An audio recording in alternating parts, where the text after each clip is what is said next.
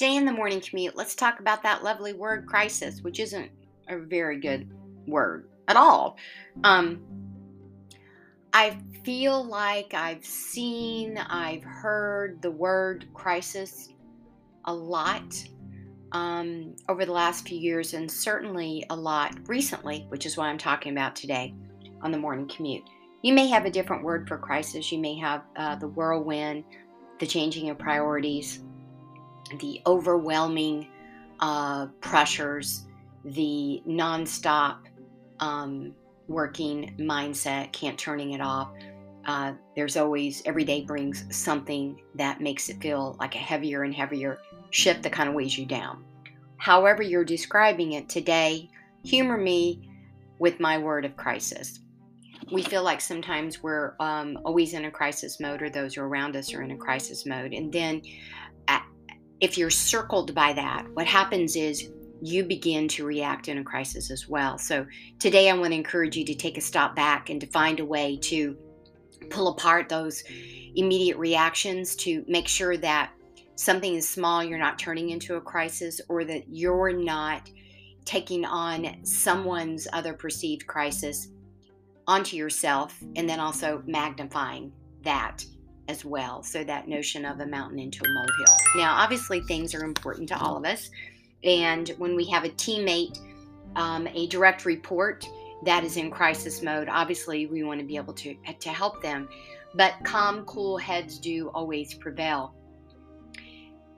as long as we stay in that mindset. So, what are you doing as a leader today to make sure that those around you do not feel like you're in crisis mode or that you're adding to the perception of every day brings a new crisis or that every single priority is truly a priority and nothing can wait? So, with that, take a deep breath, uh, stop and um, pause. And if you have to, write it down, pull it apart understand what's truly uh, happening around you, which Not saying that there are no crises, because obviously there are, but making sure that we're not putting everything into that must do, urgent, react now, the world's falling apart crisis. So, with that being said, there are a lot of ways you can do it journaling it, talking it out, uh, recording yourself, and going back and looking at your way that you are describing it, the words that you are choosing to describe what is happening in your day or with a problem. It really allows you to separate um, yourself from the perceived crisis in order to get to the root cause and then get out of reaction mode and get into uh, proactive mode and or helping others so whether you're helping yourself get out of that feeling of overwhelmment and in crisis mode or whether you're help, helping one of your teammates, your peers, um, or the entire organization. So, with that being said, be well and be safe out there because if we stay in a mindset of crisis mode with everything that happens, it really does take a very quick toll on your workplace culture.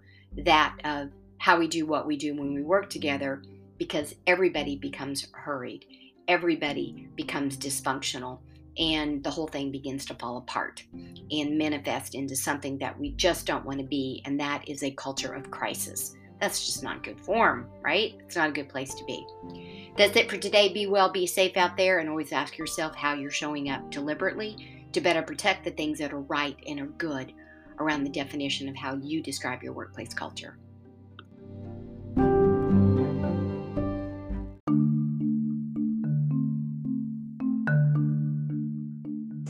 Thank you for riding along with me this morning on your morning commute. Please rate, review, and subscribe, and be sure to visit us at premierrapport.com to get a peek at all the resources waiting for you when you become an official Culture Curator member.